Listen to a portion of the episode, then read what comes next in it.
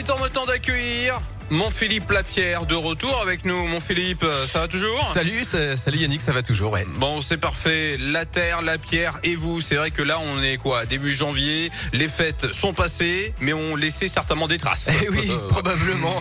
Ouais, la, la dinde, le foie gras, euh, le chocolat, l'alcool, avec euh, plus ou moins de modération. Vous avez sûrement bien profité des fêtes de, de fin d'année. Et c'est donc maintenant le, le, moment des bonnes résolutions pour retrouver la, la ligne et la santé. Les, les magazines et les réseaux sociaux débordent de pubs en ce moment hein, pour les régimes détox, euh, assainir son organisme, soulager son foie et ses reins, se remettre en forme, éventuellement maigrir un peu.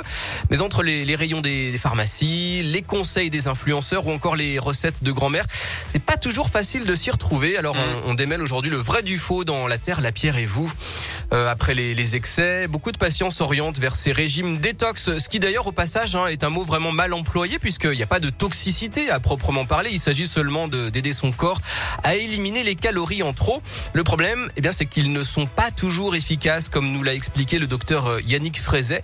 Il est vice-président de l'Union des professionnels de santé médecins en Auvergne-Rhône-Alpes. Très souvent, les patients viennent avec euh, euh, on voit Madame Michu arriver au cabinet avec le journal ou avec une revue ou un magazine qui nous dit tiens docteur j'ai vu ce produit-là qu'en pensez-vous? Ce qui est difficile à évaluer dans tous ces cas euh, ce sont les efficacités de ces produits qui sont à base de phytothérapie, de substances que nous connaissons tous les uns les autres dans nos familles, euh, du côté de nos arrière-grands-parents, de nos grands-mères, de nos grandes-tantes, qui s'en servaient naturellement, puisque nous n'avons pas d'études médicales euh, dans la plupart des cas qui nous permettent de justifier vraiment une efficacité. Voilà, les médecins conseillent donc euh, plutôt d'éviter les excès, hein, de, de, garder si possible une alimentation équilibrée. Mais si c'est trop tard, si les excès ont déjà été faits, avant d'aller vous ruiner avec n'importe quel produit au hasard, consultez votre médecin ou votre mmh. pharmacien qui saura vous conseiller sur les substances qui vous conviennent, sans toxicité et surtout sans dépendance.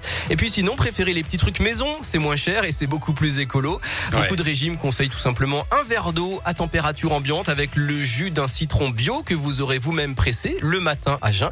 Et puis sinon d'autres aliments euh, naturels comme l'asperge, le radis noir, le thé vert ou encore le raisin peuvent être diurétiques et peuvent donc aussi participer un peu à éliminer les graisses et les sucres.